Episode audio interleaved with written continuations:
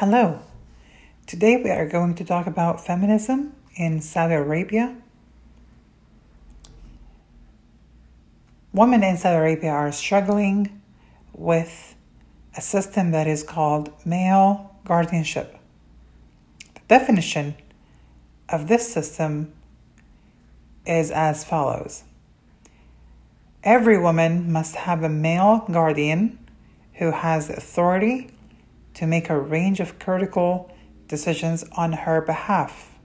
Traditionally, a woman's male guardian from birth is her father, her brother, or their uncles. Today, I will be diving into four points that we can explore and see how male guardianship has affected all shapes of life to the Saudi women. The first point is the right to get married without requiring a permission from their male guardianship or from their male guardian in Saudi Arabia, there is a different kind of marriage uh, establishment that is very unique, maybe not in a good way, but it is unique. It's different from uh, marriage establishments around the world. The way it works is the family of the woman uh, looks for a man. And the same thing for the family of the man. They watch for, they put the, their radar on several women or girls who are supposedly good candidates for their son. And so the both of the families they work out an agreement to write a marriage agreement at the, the, the end of the process. This system or this establishment works without asking the woman if she likes or if she does not like the guy the say, the only say here is to the man, whether or not he wants it or not. But for the woman, she has no voice in it, she has no say in it. Only the one, the only one who is permitted to talk is the male guardian. This is a part of the traditional system in Saudi Arabia and a part of the customs in Saudi Arabia that protects, that claims to protect the family or both sides of the marriage agreement. Now, the feminism movement is asking uh, the society to abolish this marriage establishment. So individuals get to have their rights of choosing or right of choice of their best um, husbands. The second point I will be talking about is the right to travel without restrictions. In the past, there was a system that only lets the father of the of the woman to have a say or a permission for her to travel. He has a signature he has the authority to agree or not to agree to her travel. So there is no say again for the woman. Only the father has the authority and has access to her uh, travel um, logs.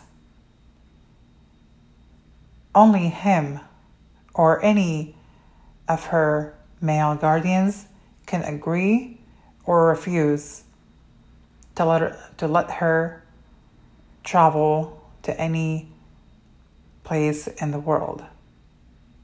Now, the feminism movement is asking to again abolish, cancel, or destroy, and destroy as well this system because everyone in the society should have their right to travel to anywhere they please, anywhere they want. Society now is trying to maintain or keep the system because they claim that it was built to protect the woman from any dangers she might come across to or she might encounter at any point of her travel to anywhere in the world. The third point I was talking about is the right to choose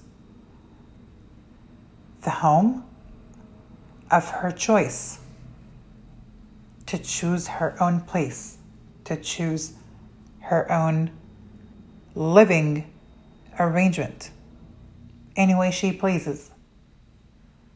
In the past, this law was not in place because families claim that their family should only live in one place, and as soon as a member of that family gets away or runs away, the family will be falling apart. However, this claim is now almost destroyed. It is proven to be incorrect, also inaccurate, because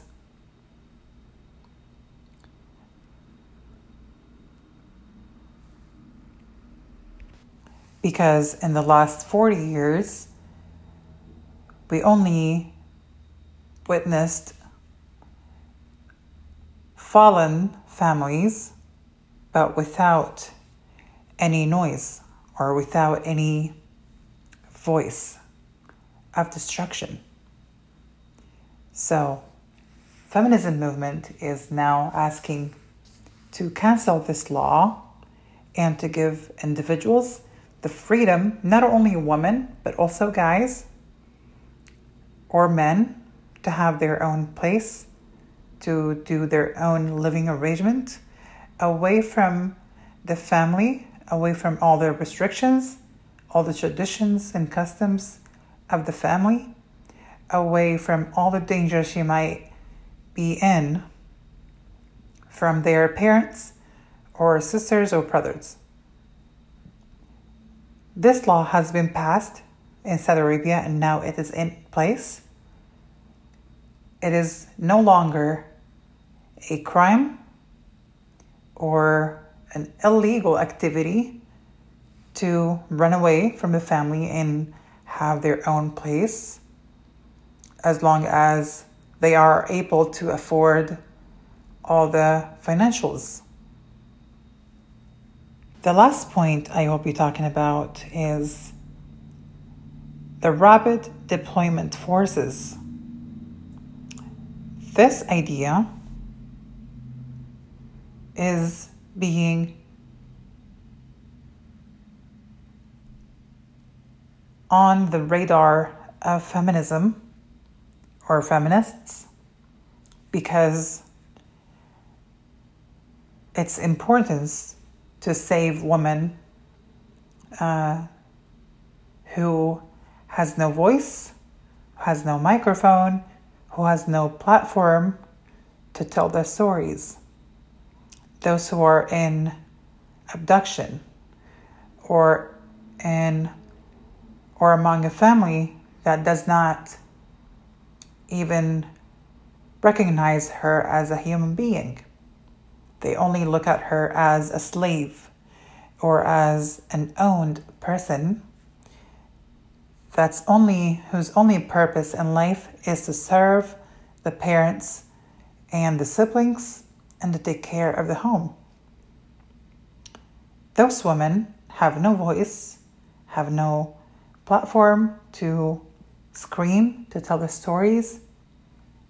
So, the only way out for those women is to have a rabid deployment forces whose members are only women because only women can understand what kind of a struggle a woman might be going through. This team or this idea will not only save women, but also members of the community who might identify with any sorts of struggle. Getting them out of, of danger and putting them in a safe place is a human mission. It's a noble idea and it's a good thing for the country itself. Thank you so much.